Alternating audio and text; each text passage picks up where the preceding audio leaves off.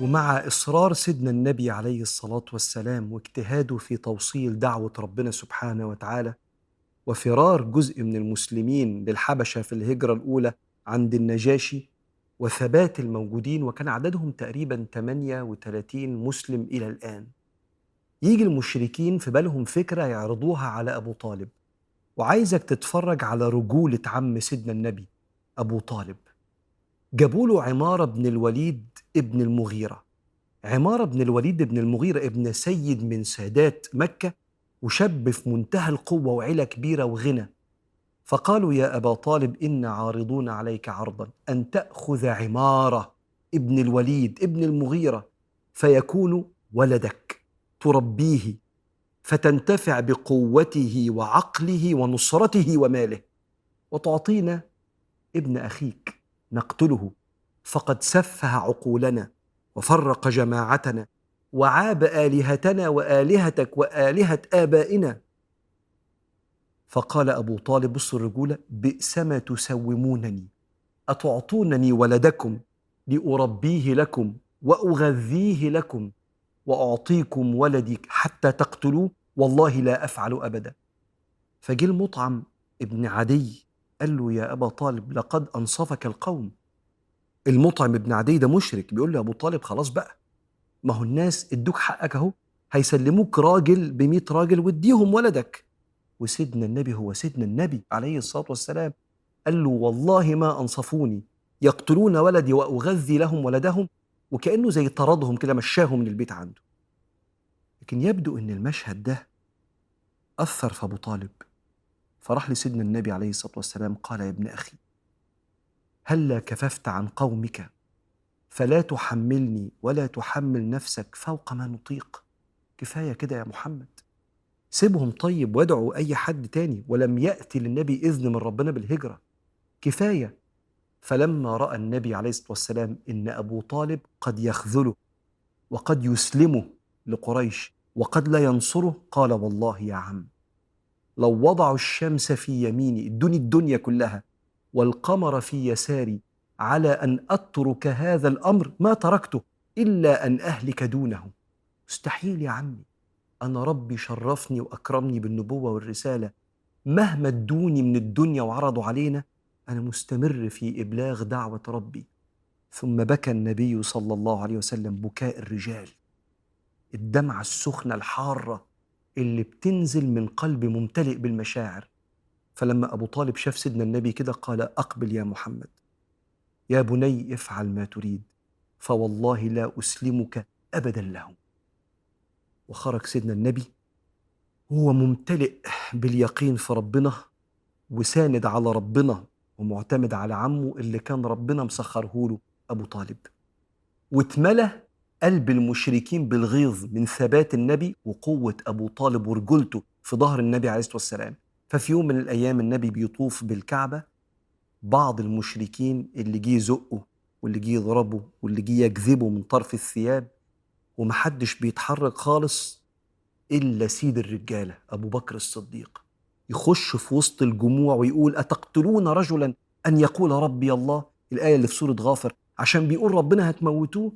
فيسيبوا النبي الجموع دي كلها، ويجي عتبة بن ربيعة أشقى القوم، يقوم موقع سيدنا أبو بكر في الأرض ويتلم عليه الرجالة بالنعال يضربوه في وشه حتى تورم وجهه، فلم نرى أنفه من وجهه من كتر ما وشه ورم من الضرب، وأغمى عليه مناخيره مش باينة من كتر وشه الوارم.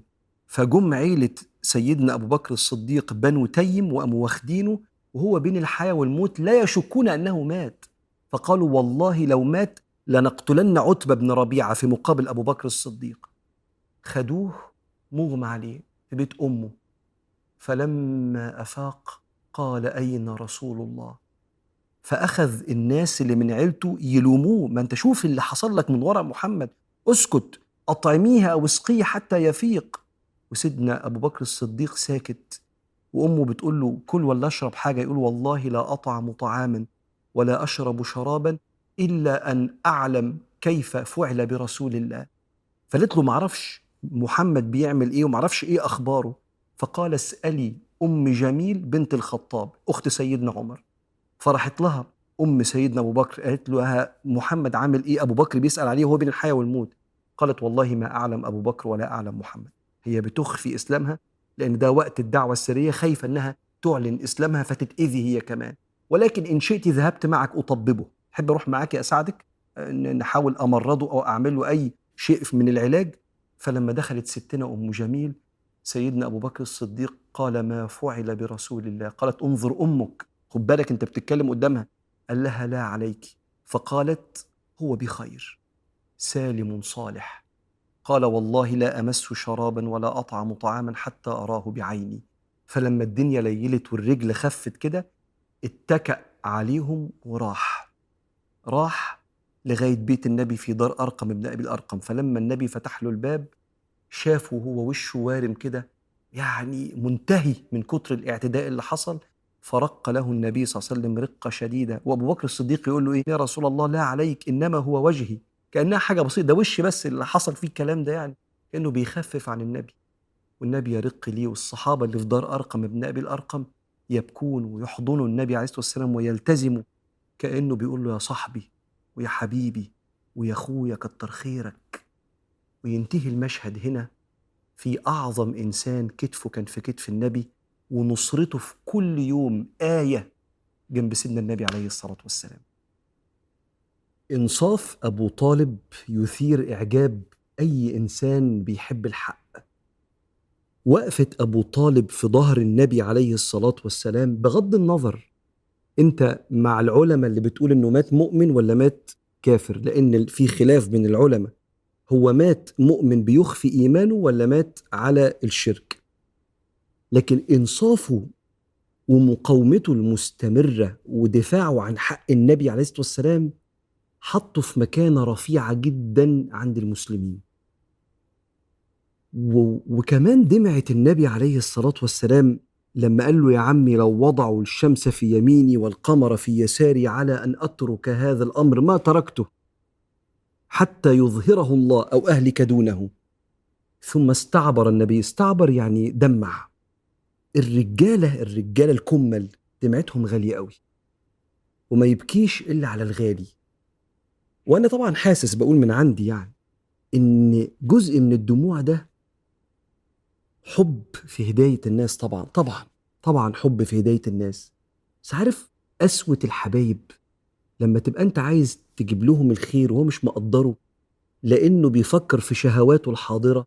بشوف الدمعة دي عند آباء رجالة عطى لعياله اللي ما بيسمعوش الكلام واللي مضيعين نفسهم واللي ماشيين ورا المخدرات ولا ماشيين ورا اللي بيدمر صحتهم ولا مستقبلهم، وتلاقي الراجل بياخد اللقمة من بقه ويديها لعياله وما عندهم قسوة عليه. طبعا بشوفها في عيون الأمهات اللي دايما كانوا يقولوا كده، أنا أحب قوي المثل ده، يا بخت من بكاني وبكى عليا ولا ضحكني وضحك الناس عليا. أم لما بتبكي على عيالها بتبقى بتبكي وهي نفسها تروح في الغيب تقول لهم يا ابني نهاية طريقك وحش ارجع شوف اللي أنا شايفاه. بس هي مفيش في إيديها إلا النصيحة الصادقة. علشان كده دمعة النبي غالية. ولعل دمعة النبي دي عليه الصلاة والسلام كان ليها بركة في إيمان ناس كتير جبرا لخاطر النبي عليه الصلاة والسلام. قبل ما أسيبك في الحتة دي، سيدنا أبو بكر الصديق لما دافع عن النبي وضربوه في وشه ورم فمناخيره لم نرى له وجها من أنف. سيدنا النبي يقول له ألف سلام عليك، معنى الكلام قال له مفيش حاجة سيدنا النبي، بس ده وشي مفيش حاجة. ما وشك ده أكتر حاجة بتوجع وأكتر حاجة الواحد لما يتضرب فيها أشعر بالألم النفسي والألم الجسدي، بس ما فيش حاجة ما دام عشان خاطر حضرتك يعني. قام واخد حتة حضن من النبي عليه الصلاة والسلام، حضن شفا من قلب وصدر مليان بالحب والنور. كانت علاقة يعني ما تتوصف الكلام، ما يوصفش علاقة سيدنا النبي بأبو بكر الصديق اللي كان دايما سند ودعم لسيدنا رسول الله.